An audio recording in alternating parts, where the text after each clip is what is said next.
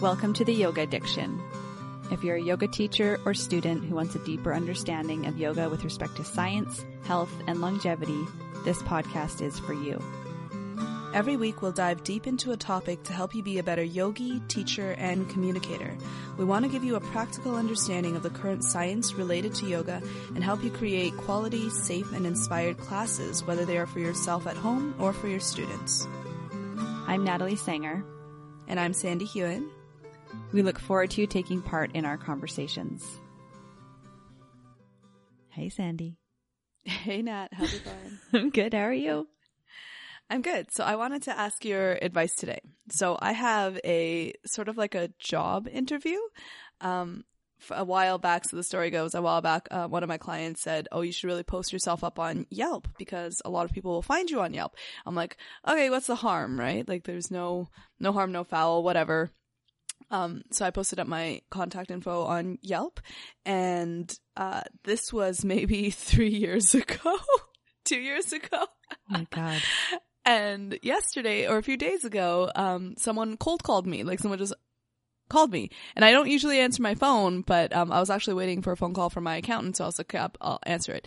Um, and so I answered it, and she's like, uh, hi, is this Sandy? I'm like, yes, who, who may I ask is calling? And she's like, oh, I, I, work for this company and we're looking to bring on yoga as part of our wellness initiative here. And I'm just like, whoa, that's freaking awesome. And that like never happens until it happens, you know? Mm-hmm.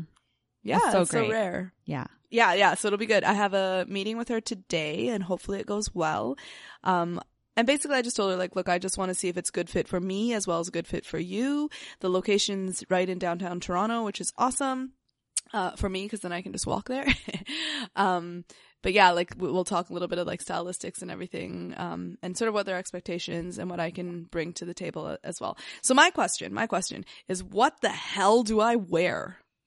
Oh, right. Well, um, when we had Danielle on episode three, one, two, or three, when did we put it? It was, I remember it was one of the first three that we did anyways. Yeah, definitely. About corporate yoga there. Um, or Yeah. corporate wellness classes in general too. She had good advice about wearing like not a yoga pant. Um, Oh, it's like all I have. yeah. If you have a It- yoga it's either like yoga pants or like dirty cut jeans. Mm. okay, maybe go black yoga pant. That's what I was thinking, because then at least those are like a little bit hiding here my grunginess, and then I'll just give them like a good, you know, depiller. Like I'll I'll run the depiller through it so they look newer and not old and raggedy. Mhm.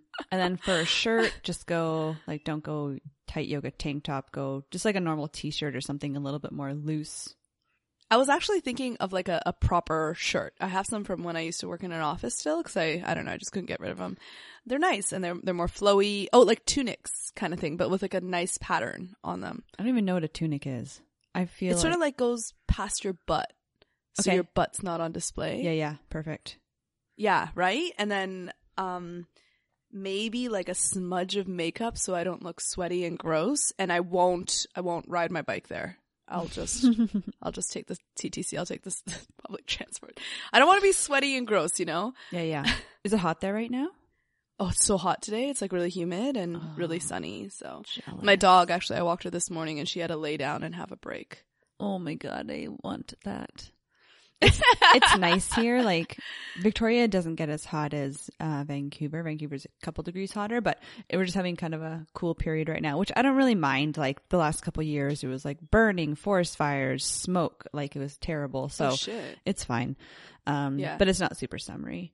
But I Yeah. do just love that humid, humid shit. I'm like a weirdo. Oh, it's but nice. no, I love it too. Yeah, I enjoy it. the, the tropical, yeah, it's good. So, but it's okay because I can still do like a warmer yoga class and come out and not feel like you're wa- walking into the same temperature air. It's like cooler after. So, it's Okay, fine. so you think that's okay? Like black legging, you think? Because I guess I could. I wonder if I have.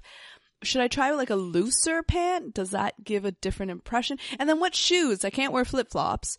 Um, do you ha I know you and your sneakers. You're gonna. I love them. They're so comfy. Uh, do you only have those white, like whitish ones? You have ones that all are. I have whitish ones and I have um what are they? I have I have Toms. Would that be okay? I think Toms would be okay. Okay, cool. Yeah, yeah. I'll wear my Toms. Yeah. Okay, I'll wear my Toms. Uh black leggings and then just covered it up with like a nicer Yeah. Hair up, hair up or down, half back. What you doing? I don't know, it's so not hot out. not like a messy bun on the top of your head, maybe. Damn it. You know me so well.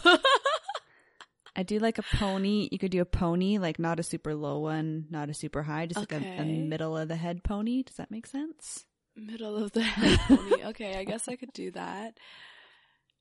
You'll Yeah. be, you'll be fine. You'll you, you Yeah. won't be too sweaty. If you're taking the transit there, it'll be okay. Yeah, and I'll just, it's a short walk from transit, I think, so it won't be too bad.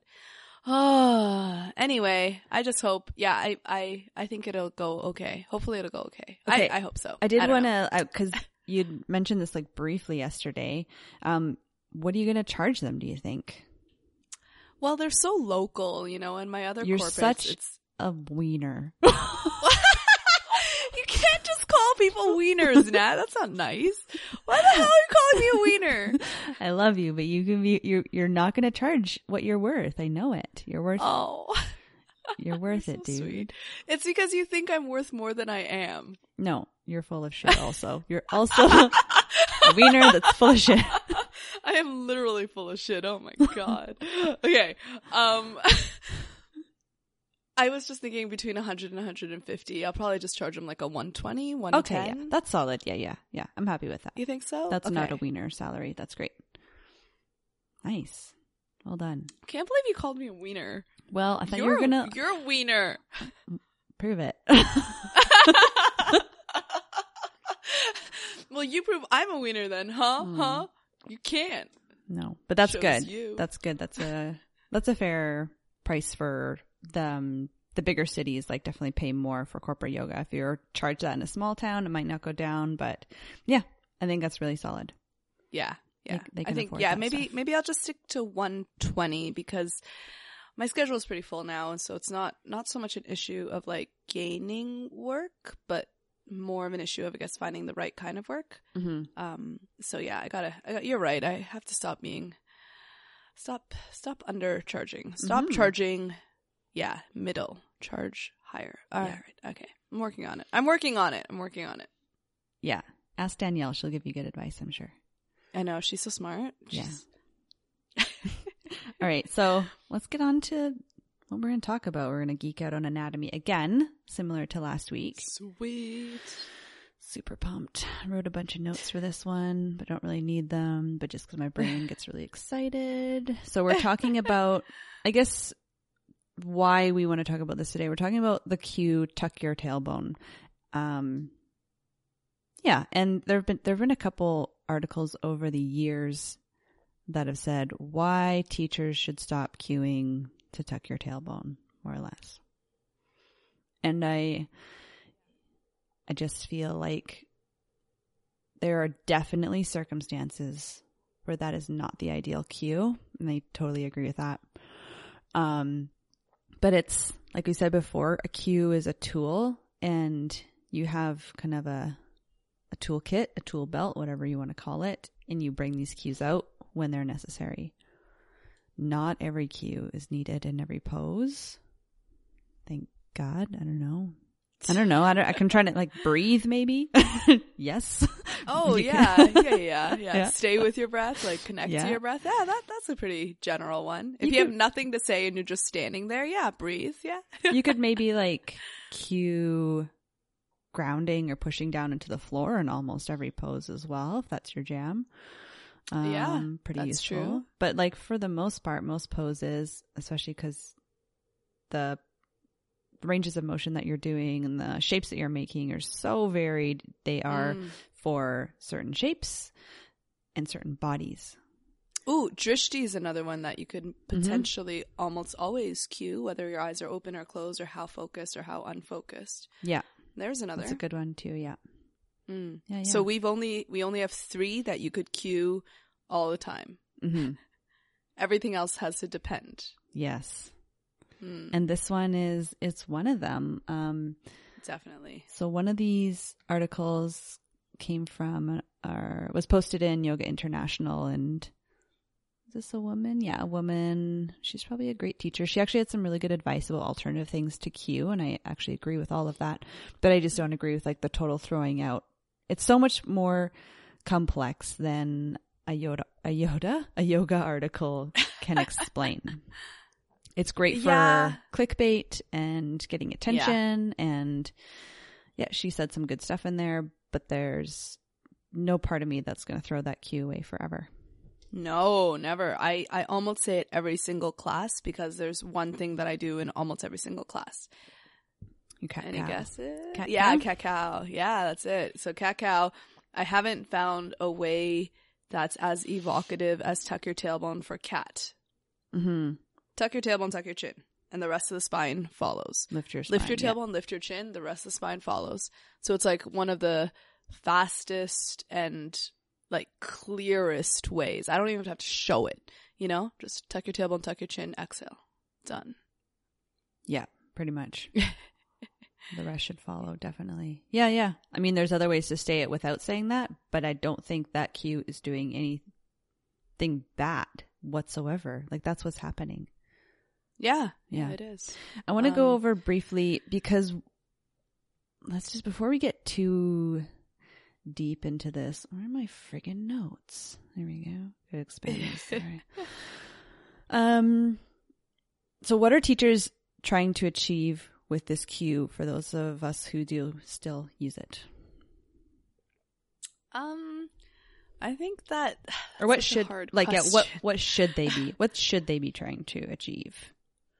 Instead of like, what are Uh, they? Because that's, who knows? That's so difficult because so I in like in the example that I gave with cat pose, um, I do it because the rest of the spine follows indiscriminately. Like it's not like a I just tuck my tailbone without moving my low back. Like no, I know that they're connected, and so I've used it to my advantage because I want them to move in a connected way. So I'm just like, all right, tuck your tailbone. The rest of the spine follows. Like there's, it's so hard to tuck your tailbone and not like round your lower back. I don't even think I can physically do it. Yeah, yeah. Can you do it? Like Mm, probably not. I'm just like trying to. it's like Uh, they're really frickin- connected. uh, uh, so they're- your they're your tailbone, the sacrum, is attached. Like it is the lowest part of your spine, technically, um, and it's attached to your pelvis, which creates the SI joint, right? yes. And it's interesting because I went over another article, and this other woman was really talking about again, don't tuck the tailbone. This is what it's doing with respect to your pelvic floor, and she was talking a lot about the actual sacrum, the tailbone itself, moving quite a bit, and um, with respect to the pubic bone. So then I, in my um, education that I have, and in my experience with bodies, of course, they're all varied, and there's no like one set number of range of motion for everyone. Um, but my experience is that the SI joints move very little. Mhm. So this belief that your sacrum is kind of moving almost independently from the rest of your pelvis is probably not true in most bodies. It's very, it is very small range of motion. Yeah. Yeah. I saw you made some notes on that, and that's that's something we can I think go into. So wait, what, does she say about? it? So she says tuck the tailbone is bad because your pelvis will stay still and your tailbone will tuck, and your your um, sacrum will uh, counter. Is that what she's saying? Let me see. I just might, I just might read. So the second article, not the Yoga International, another one that's posted. Um, let me just see if I can.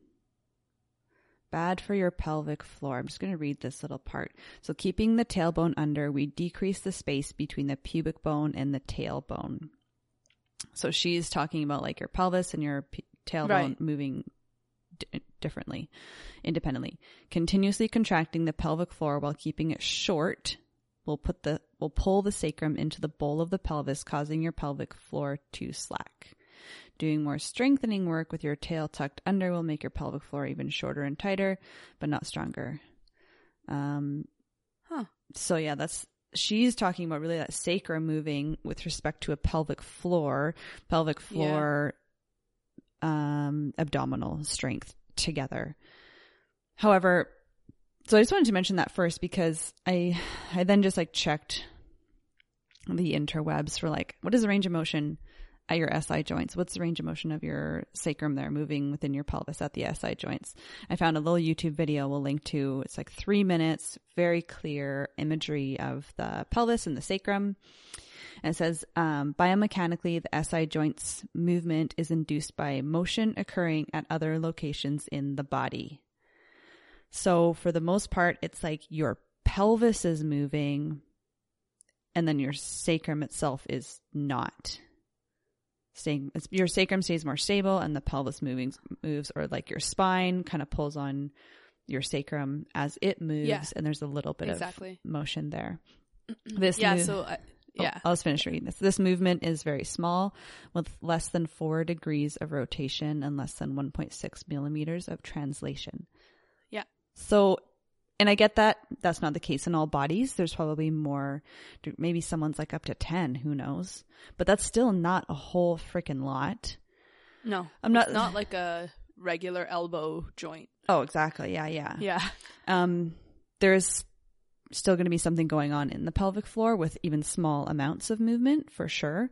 But it's just interesting when you kind of look at some of the images when you type in like uh, sacrum range of motion, Google images, and it shows the sacrum like getting really close to the pubic bone, which is like the front of your pelvic structure, and then like way away. And it's like moving like 30 degrees, which just fuck it just doesn't happen in most people like people can draw a cartoon and say that this is happening in most bodies it's not happening Yeah, yeah, because she, but I, see, but she's saying about the pelvic floor, and I, I'm not a pelvic floor specialist, so I'm not too sure.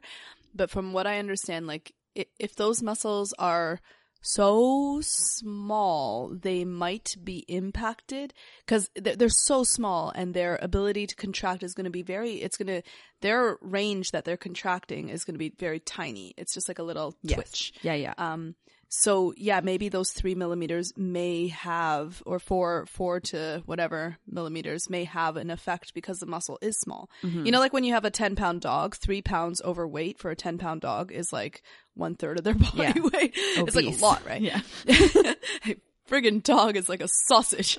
But um but so anyway, so so there might be that, like just that proportion might make a difference, but I'm not sure. I I don't I've never thought about it in that way, so that's that's interesting. Um yeah i do from yeah. I enjoy yeah, that on. perspective, but so I think Yeah. what I'm getting to is for the most part when teachers say tuck your tailbone, um, that is an easy way to orient the pelvis in space because we know that there's you can't really independently move your tailbone. It is quite attached, quite stiff through the SI joints. There's not supposed to be a lot of Mm. movement and generally you're Mm. moving your pelvis and you're Yeah. also moving your whole spine in in a lot of postures. So it is a way to kind of move the lower back end or pelvis. Oh yeah, definitely. Which is what I was saying about the whole cat cow. Yeah. Like I'm not saying it to isolate it. It's not Mm-hmm. an isolation cue. It's a it's a cue to just like get you there. Mhm. Um, and uh, yeah, I think a lot of these articles were a, spron- a response to people indiscriminately using this cue, which is what we were talking about. That no, this is not something you can say in every single pose. It just does not apply. Um, yeah, so definitely, I think I think yeah, this this idea of tailbone, sacrum, pelvis as one unit is really helpful. It's really um, it's a really healthy way to see it because the SI joints, at least if you're going to be working with SI joints, you got to be thinking about stability mo- most of the time. Maybe sometimes you think about adding flexibility, but that shouldn't be the general, um, that shouldn't be your general thing. It shouldn't be like, yeah, I want to stretch my SI joint. Yeah, I want to get some release. Like, no, no, no, no, no. We want to hug in. We want to compress it and we want to stabilize it. Um, so thinking about it as like fully attached to your pelvis, I think is not a bad thing. I think that that's, that's the way I'm leaning. Um, and I just wanted to quickly point to, so this, this brings up this whole idea of like, how much does it move within the pelvis um, and how much does it respond to the spinal movements right because if you imagine that you're bending forward with your spine your sacrum it's it's attached to your spine, so it's going to be weighed by the spine, and it's going to go forward relative to the pelvis if your pelvis were locked in place, and then if your spine were moving backwards, like towards the posterior, then same thing would happen. If your pelvis were locked in place, then your there would be a force going backwards. Does it make sense? Mm-hmm. Yeah, so Yeah. there'd be a little bit of that forward and back movement, just depending on the positioning of your spine. And so, um, Bernie Clark's book, uh, Your Spine, Your Yoga, um, he actually has a chart, and they they actually looked into does the sacrum move with the spine? And the answer is yes, most of the time.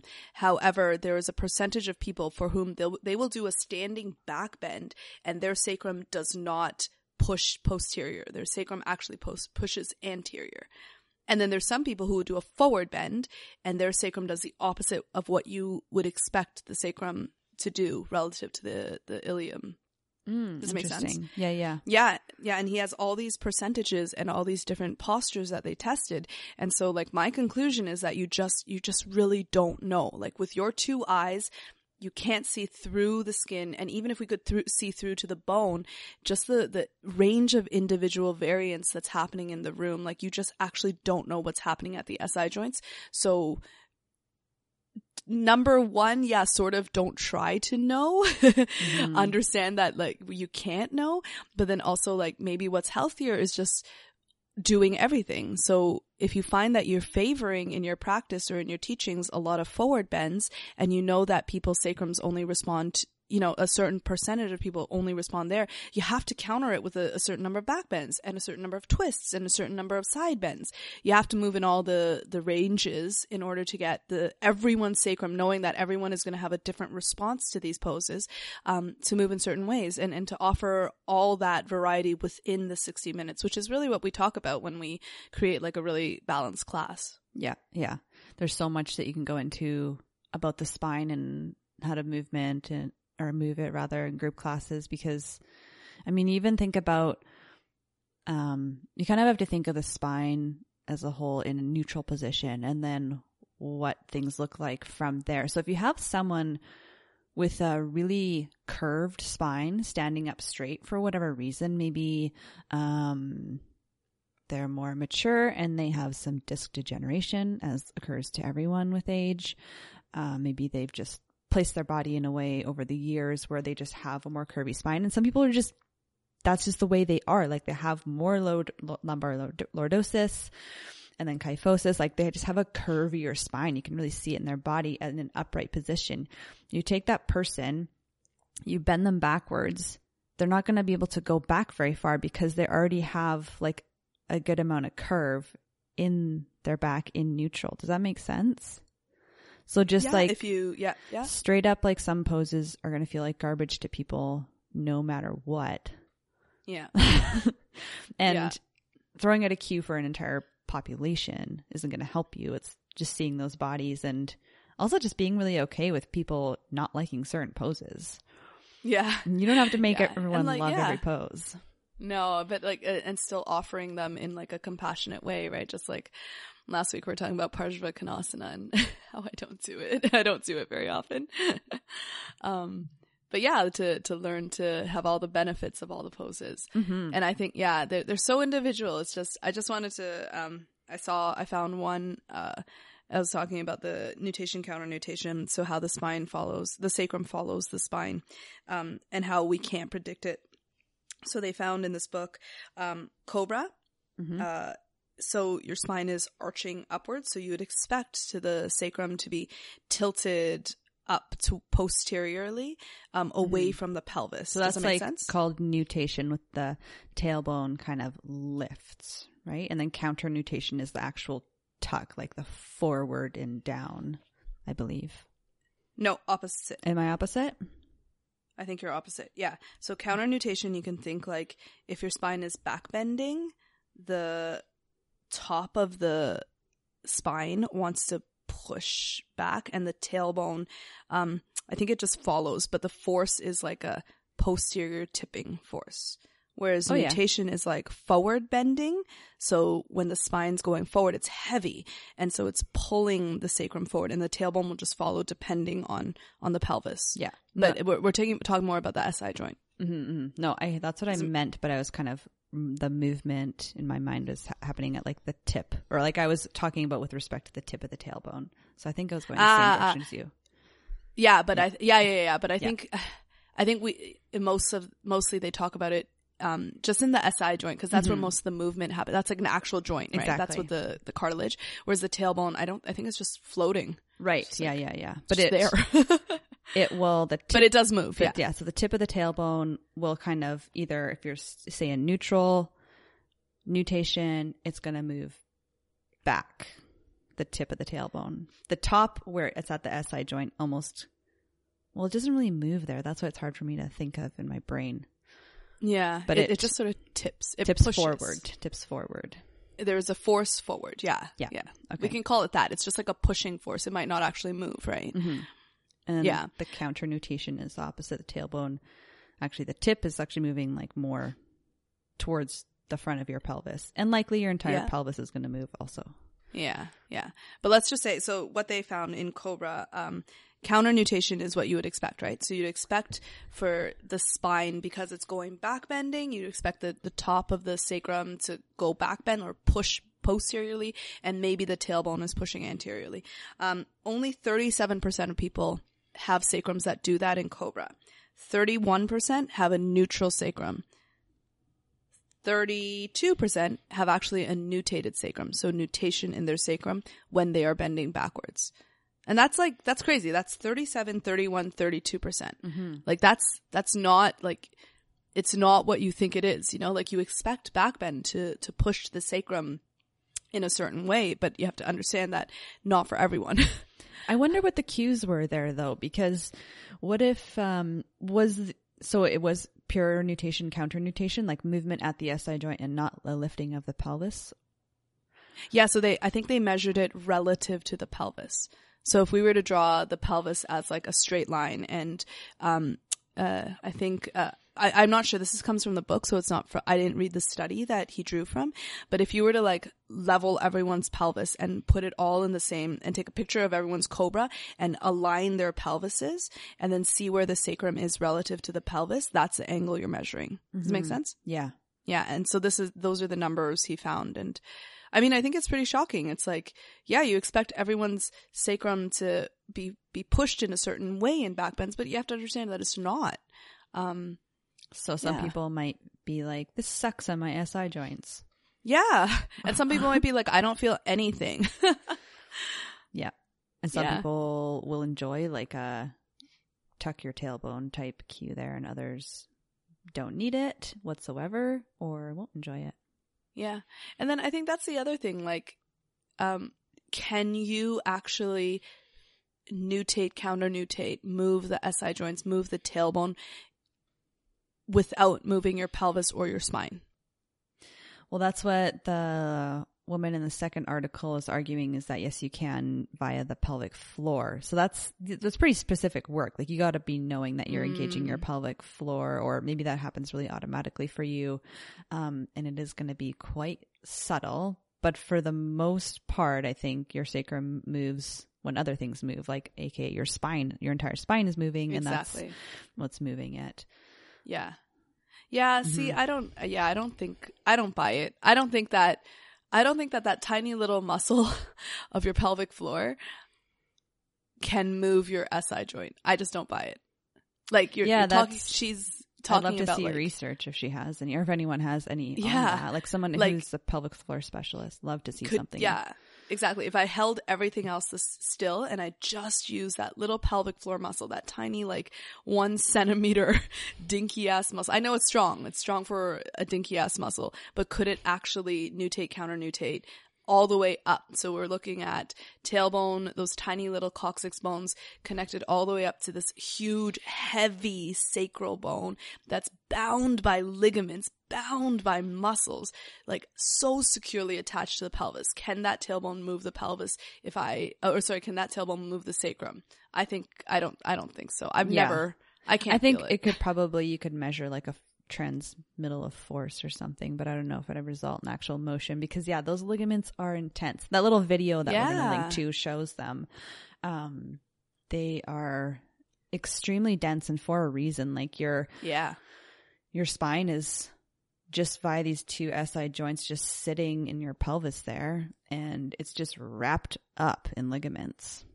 Yeah, and it's heavy. It's like the spine Mhm. is so much heavier than the tailbone. Like I Yeah. just don't buy it. I don't I don't know. I just don't believe it. Show me some evidence that it does and like I will change my mind and maybe all of this will be null point and we will have a different discussion. But yeah. Yeah. So one one thing actually that I've been doing recently in my own body where I am tucking my tailbone, um, when I was doing my renos, I got a little bit. Sometimes I'd get a little bit of um, just some inflammation up at the top of my tendon where my hamstring attaches to my sitting bone Mm. because I was just like bent halfway over and working on something Oh. like sanding or painting or um, that's a lot of leverage. We talk about oh, where did we what episode we talked about kind of the forces in your spine through standing, forward folding, Oh, shit, yeah. I remember we did ah I We'll link to that one. We'll figure it out and we'll link to that one. um, but the same goes like if you're engaging your core, which I always make sure I'm doing when I'm bent over like that because that's where you're going to get the most or one of the one of the postures where you get a, a lot of like force through your spine, your lower spine. So I keep myself relatively strong there, but your hamstrings are still holding on. Like they're in a long position and your whole upper body weight is Mm. like halfway down towards the ground or even leaning forward any amount that puts so much force. Like you, they are working hard. So I'd get some irritation there. In my yoga practice right now, I'm actually on my like Ardha Uttanasana, my halfway lift. I am doing a little bit of a, a tailbone tuck. So I'm not trying to lift my sitting bones as high as they can to the ceiling.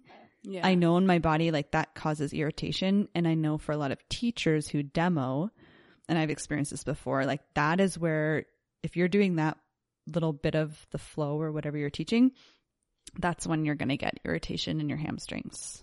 Mm, It's just constantly doing like uttanasana ardha uttanasana. Yeah. Yeah. Well, it's a, like even Ardha Uttanasana is still bent forward. It's still a hip hinge. So Mm-hmm. it's just a, it's just a lot of hip hinge. So coming up from like, especially from Uttanasana to Ardha, like your hamstrings are the longest they can be. You're folding forward, you're hanging in gravity, and then you're asking them to pull you halfway up. Mm-hmm. So that is like your muscle at the longest that it can be, and then pulling. So you Mhm. continuously do that. Um, if you practice vinyasa regularly, you, you're really susceptible to irritation. I mean, you'd know Yeah. it if you felt it. Just like gets sore there, and then you bend Yeah. over, and it's kind of sore. It's a pain in the ass. Mm-hmm. Literally. And like you don't want to, you want to notice that before it gets weak, and then something else happens. I know you've oh, had absolutely. injury. But yeah, Yeah. so that's what I'm doing. I'm like, I don't care what my pelvis looks like in space. I don't care if my low back's like a tiny little bit rounded. I'm making sure Yeah.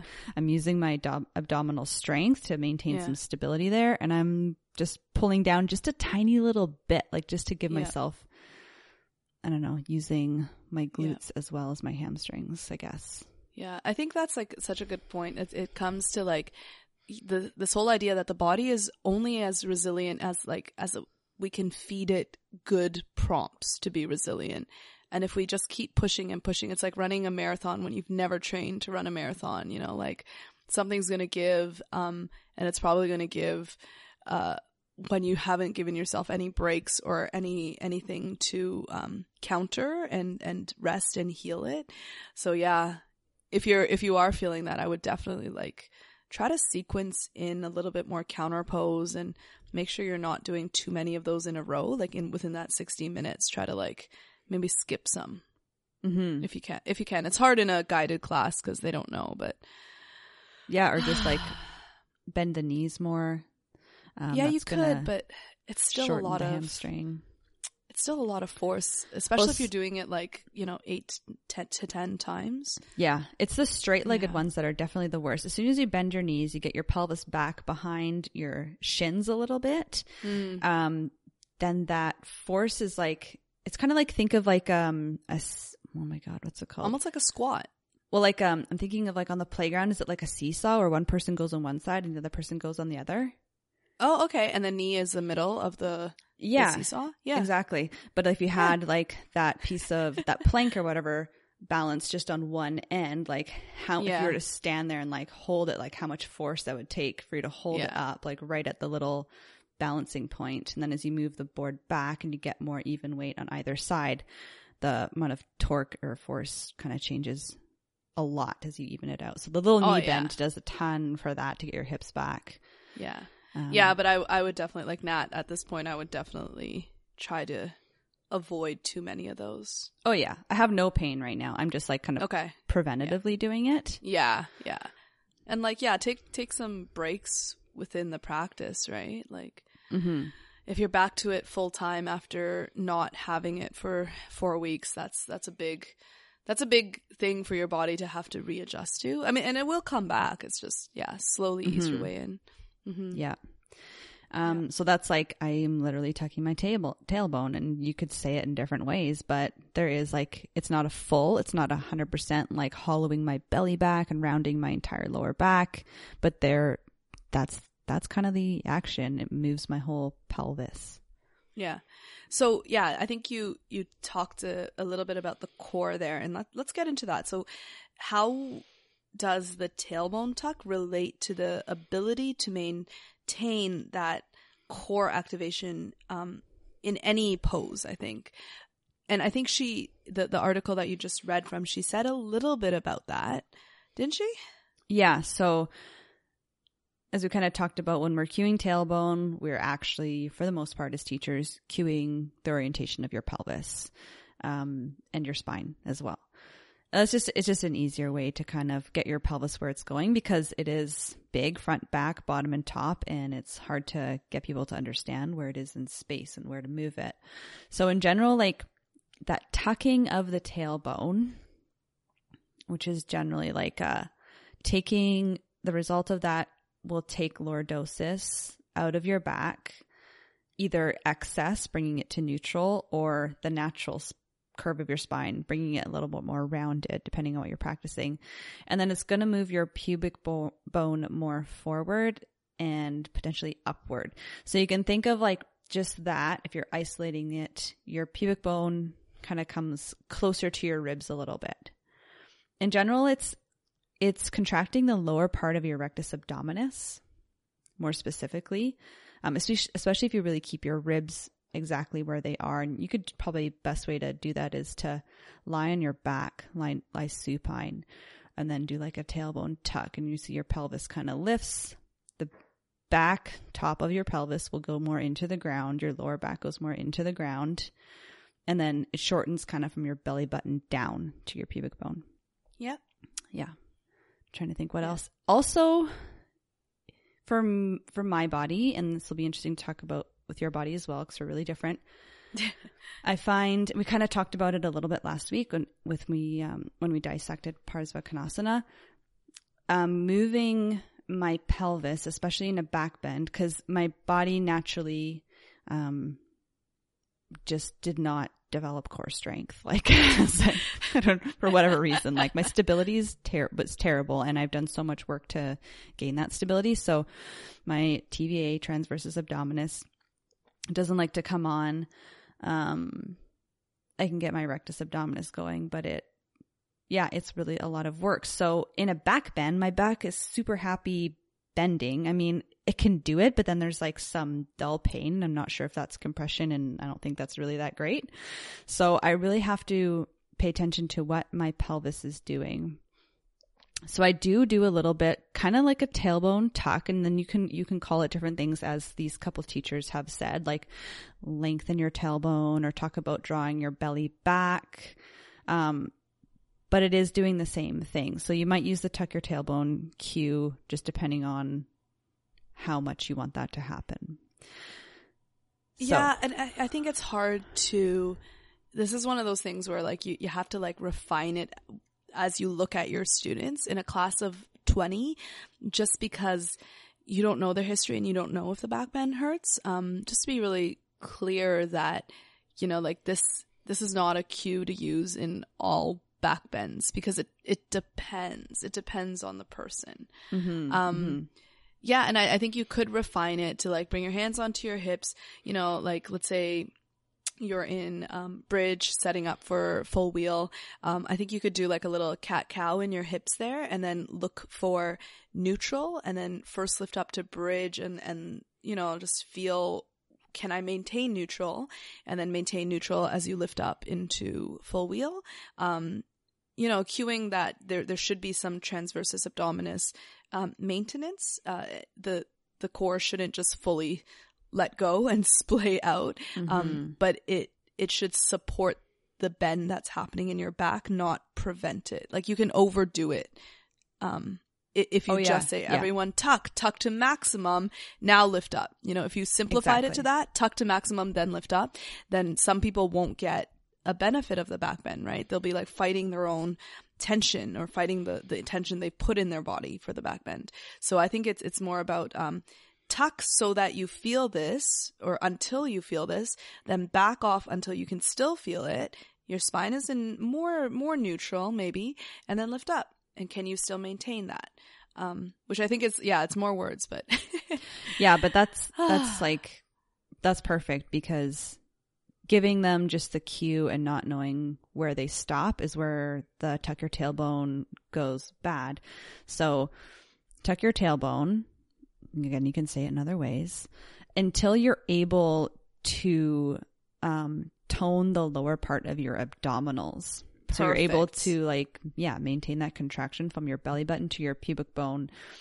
Keep that, draw your waistline in, and then start to whatever, say you're in like camel, going towards hands towards your feet or something, and then lift up, maintain length through your spine, maintain that tone in your lower belly and your waistline as you bring your hands back, maybe towards your feet. yeah, yeah, So you give them Yeah. an endpoint and you give them exactly. you educate them about why the tuck is there because for me if i just without thinking bent back my i would anteriorly tilt my the top of my front top front of my pelvis goes forward and a little bit down my sitting bones lift and then i can bend in my lower back i can't get as far back whatsoever because that curve is there like my lumbar spine Maxed out. it's maxed yeah. out like Yeah. just when I'm going back a little bit past neutral. So then Yeah. I have to do the tuck or lengthen, whatever, reorient my pelvis, putting more stretch into my thighs, maybe my psoas, Mhm. iliopsoas, and then it's just like you're evening things out through the whole body. Yeah. Yeah. I think camel's exactly like one where I would probably also say it quite a bit. Mm-hmm. Cause it's just one where I see, it- it's so easy to arch back in camel, right? Cause like gravity's on your side, you're just like laying into it. Um, so camel's definitely one where I would, I could definitely, definitely cue it more often than not. And I think it's fine to cue in camel because some people cue glutes and you do want glutes working. But um, depending on how you've taught it or kind of introduced that glute engagement earlier in the class, it can be way too much of the upper glutes and um, what's it called? Uh, compressing in and around your SI joints rather than more like your hamstrings and your glutes working together to pull your sitting bones down. Again, it's going to pull your tailbone down, tuck your tailbone a little bit. Those are two, you have to kind of um, very intelligently cue the glutes in that pose.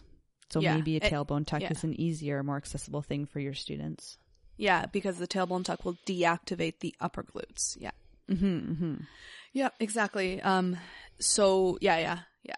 I wonder if we just started instead of like tuck your tailbone, just started to say like posteriorly tip your pelvis, or is that too oh, much? it's too much though. like even a yoga, te- ha- uh, half a yoga, half the yoga teachers coming out of 200 don't know what that means. Yeah, I know, I know. It's just so much more anatomically correct, right? hmm But you can also teach people right away at the start of the class where their ASIS is. That's what I'll do Yeah. commonly. Um, in bridge or lying down, find those frontal hip bones. And then you're kind of referencing that as a movement plane. Move those forward, move those back. Mm-hmm. Yeah, yeah, because that's that's does your the pelvis. same thing. Yeah, Yeah, it does the same thing. yeah, it's true. Again, your tailbone is moving with your pelvis. So Mm-hmm. unless you're doing like very specific, like postnatal, you know, mula bandha work or something like pelvic Yeah, I floor work. I don't even then- know. yeah, that's like not my area whatsoever. Yeah. Um, oh, but I did listen to a podcast today about something about the the pelvis and the SI when you are giving birth. Um something about you can optimize. I don't remember which way it is, wh- whether it's nutation or counter nutation, but there's there's a certain way that helps open up the pelvic bowl.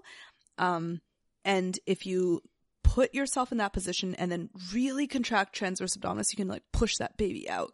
It's like during childbirth kind of positioning. Probably like you know, like- nutation because you want to get that the tip of the tailbone away from the front Away. of your pubic bone. Yeah. I, I think that's counter nutation, but No, that's Anyway. nutation. We talked about is it? this. Shit, now I'm getting confused. Yeah, it's nutation. Sorry. I just checked my book. Yeah, yeah, yeah. So that might be it. And then like you, you So- squeeze the belly muscles during that, like when, like the final contractions. And you're like, push that baby out. So I'm just doing it right now. Thinking about it. Does that make sense? Don't shit your pants. I know. Okay. Yeah, I'll hold. Uh, mm, I'm good. I'm good. Yeah. Just practice when you're on the toilet or something. Hey, maybe that would help people. And I think like the posi- positioning of your sacrum does affect your regularity and like the way people's bowels move. Oh, absolutely. Did I ever tell you about that guy that came to my class and oh, I meant to connect with him. Um, but he is a GI doctor and he says uh, like 90% of the people with GI issues also have sacrums that are somewhat dysfunctional and hips that are somewhat dysfunctional, like anatomically out of alignment. Mm-hmm. I Yeah. totally, I, I believe that. Yeah. I totally, yeah. I mean, that's one of those things where like form and function, right? Like your form, Mm-hmm. uh, must impact the function inside. Yeah. And then you would probably talk to someone who's like, um, more well versed in the kind of chakra and energetic side of things, and they would Mm. have some interesting information regarding like this the lack of maybe blood flow in those Uh, yeah. tissues and maybe just like some dormancy in general. Yeah, yeah, yeah. Like a stuckness. Yeah. Mhm. Yeah, that makes sense. Yeah. Yeah, that's Yeah. really cool. There's all those like layers of uh different things that yoga looks at. It's yoga's so cool. I know. Yeah, it's like we we come at it anatomically most of the time, and then there are definitely some other amazing layers. Yeah, yeah. Um so the last thing I just wanted to point out was just the whole core stuff. So I know the Yoga International um was it? Maybe it was the other one, but they were saying something about um tucking the tailbone will expose you to injury when you're doing core work because um you're so uh posteriorly tilt and your low back is so uh flexed um and out of neutral because neutral is natural lumbar curve um that people end up with a lot of back pain after a core yoga class or like a core strengthening class. Do, do you remember that? Mm-hmm. yeah i don't which article was it I don't know which one, but I remember the. I remember That idea. talking about that. Yeah. Well, yeah, like, so I think that that just comes with like really poorly sequencing of the class. Like, um, yes, maybe that that does happen. Like a lot too much uh, of that lumbar flexion. Um, for sure that that happens. But you can counter it. You know, you have this ability in the class to like offer another pose. Um, so just do that. that's the thing is like it's a core class. You're that's not a cue. Like that's a whole class that's taught improperly. If you're yeah, teaching yeah, a core that's not class sequenced, and Yeah. you're only teaching like rectus abdominis and you're flattening people's backs the Mm. entire time, then you're not you're not that great of a teacher. I'm sorry. But like you're and it's probably not even Yeah. a yoga class. That's the thing. That sounds more like a fitness class of some sort. Yeah, yeah, because I yeah I think most yoga teachers know about this like whole pose counter pose thing, right? Like we have to bring we want balance, though we want core strength. You can be strong in your core in a back bend. You can be strong in your core um when you're doing cobra, right? It's not it's Exactly. Not so yeah, You're needing like, yeah. to like the, the we talk about the transverse abdominis a lot and that its ability to create stability around your spine, especially your lower back and your sacrum. Um, but it does work with other muscles. It's not just firing alone. It doesn't mean you do your TVA and you don't do your rectus abdominis. They need to kind of create a friendship and work together. mm-hmm. And your obliques, everything in there. yeah, So it's not a not doing. It's a it's a more integrative approach. yeah, yeah. So like for the core stuff that I love the most are really like integrative core stuff, like the stuff Tiffany does with all like you go bird dog, you go um warrior three, like Mhm. cueing with the core, and then you go into like a spinal twist or something, um, and then you do that again and again. But you you have this awareness that okay, my core is controlling the girdles of my body, right? That's that's one of its main purposes, um, and I, I just love that kind of stuff because it just makes my back and my core and my hips and shoulders all feel like one cohesive whole, which is the purpose of core. Um, so yeah, I think if your class is really focused on crunching the spine in that, that, that sort of range of motion, like that kind of motion, um, you just got to look for balance. Look for doing all the other things with the spine and how can I cue or how can I help them feel the core even in that, right? Yeah, and then noticing where you have trouble or weakness. Like even just the simplicity you talked about bird dog. So on all fours, like opposite arm and leg are extended, Mm. right? Mhm. Um and then so you maybe you just do all fours, you extend the arm and leg, and then you kind of do that little crunch, bring your elbow to your knee. So Yeah. from there, you're really getting everything. You're getting long spine, TVA engaged with long rectus abdominis, longer, and then you bring it in and you contract, and then you go back and you try and maintain the TVA TVA activation through all of that. yeah, while you lengthen. Yeah. Yeah, yeah. And so it's very integrative and probably wouldn't cue like tucking your tailbone in that one because that's pretty No. more more, more focus on extension and whatnot. You Yeah. could you could like a little bit when you go to do knee to elbow, depending on what you're seeing in people's bodies, but it wouldn't probably be a general cue that I used. Yeah. Yeah, Oh, for sure. One other thing I wanted to say. Okay, for going like the opposite direction, like these really more advanced practices, pr- things that I currently don't do in my own body, like say you're doing a drop back to wheel, standing, Mhm. drop Yeah. back. You're gonna have to fucking tuck your tailbone. Oh, so much. like There's so not much e- tailbone tuck. If you don't tuck your tailbone, you're gonna break your fucking back. I swear to God. I think, yeah, I think it's, um, Like just yeah, you it. just, you just have, god, ew. Oh, sorry, sorry. Disgusting. Or like, um, the, I don't know if you remember, like, standing, I don't do this currently either. Oh my god, I haven't done this in years, but standing up from full wheel onto both feet. hmm Yeah, that's like all, all tuck crunch action. because it's the tuck and like in that position you're you are doing the you're doing the complete opposite of what people say you're not your lumbar spine is not flat whatsoever you're maintaining strength and stability and trying to activate again your rectus abdominis to help stand your body up Yeah, yeah. you can't do So it much. otherwise otherwise it's gonna be like all hip flexor There's a lot of that too. yeah but Yeah. that that it's like everything. balance. There's not a there's like not a single muscle that's not active in that. Everything is Yeah. going on. yeah, yeah. yeah so you can't just be like oh don't tuck your tail like okay well i'm not getting up or i'm not getting down yeah, yeah. There's like the action of it, whether or not it actually manifests is like because I I don't know. I've never seen myself drop back or stand up, so I wonder if it actually is tucked. But I know I'm I'm like thinking about it. Well, yeah, that's the thing is like whether people are talking about two different things, I think here. It's like the cue versus the actual movement. Yeah. So, Mhm.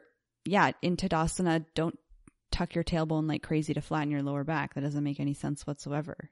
Mhm. Unless you're working one on one with someone and they have like a, they're having like a ton of tension in the front of their hips and you're just uh, neutralizing that a little bit. Mhm.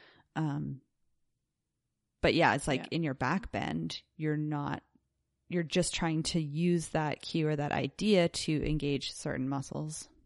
Yeah. And I think I think it's it's a good beginner cue because it places the pelvis, it activates certain muscles in the core um, that maybe they've never felt before, but it's not a good advanced cue because by the time you're advanced and you have the body awareness and you you're able to contract muscles at will, you know, like uh, what's that guy? Um flexing his pecs like one at a time to the beat of the music. Like we're we're able to do something like that right? Like i can i can contract my glutes at will. Like as a beginner you're not able to do that. But like once you're able to this cue sort of you, you got to throw it out because we're past that. Like i can i can refine it so much more right? Mm-hmm. um and i think that's something to think about as well about like who you're talking to and and what do they respond to. And um you know, tuck the tailbone just no longer serves them. So let's let's throw it out for now. But as a beginner, I think it was was super helpful. Yeah, exactly. And then also whether you use the cue as a standalone or whether you're using it with another one to find neutrality, that's a different story. Mm-hmm. So it's like, yeah, don't just Yeah. tuck your tailbone, period, drop the mic, walk out of class. it's like there's other things that are going to go after that, probably, which are going to help your students find neutrality, help them find that abdominal support in their back bends, help them find more space in the front of their hips. It's used in conjunction with the rest of the story. It's just kind of a piece.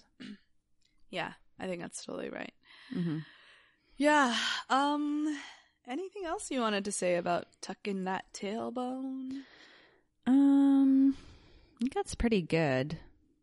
Yeah, I guess Mm. just consider, especially in the back bends, like you're in my body. I think I said before, like I can't even, it's hard for me to even access abdominal support without bringing a little bit more length into my lower back with that. Um, Mhm. It really is p- providing a ton of stability for me. Yeah. And again, like you don't have to say those words. You can use other cues, but that motion is exactly what's happening. Yeah. Yeah. Yeah. And then I think the the just like a, a reminder of the whole tuck your tailbone until kind of thing, right? Yeah. Like cue until something. Otherwise, for a person like me, I can like I feel like my I can bite it. I can tuck so much. I can curl my body so much that it's like there it is, hmm and just like you know curl in. So yeah, until a certain point, and then let's let's move on and cue something else or cue where to go from there. Hmm I could definitely see like that cue being thrown out for people who have had like herniated discs or bulging discs and that Yeah. kind of stuff. Like that's where a lot of people um, will get the advice to do more core work, Yeah, and then they're improperly strengthening if they're in the wrong Yeah. class with the wrong teacher. They're doing too much rectus abdominis, and then they are yeah, um, yeah. reducing the lordosis in their lower back, which is not good for those that that specific problem. So Yeah, that's such a good point that like it, but it's so hard, right? It's such a hard thing to um communicate that we don't want your back to be flat. We want this natural curve and like sometimes it, it takes like a whole hour just to get that across just being like can you maintain a natural curve and your core in a plank? It's super hard.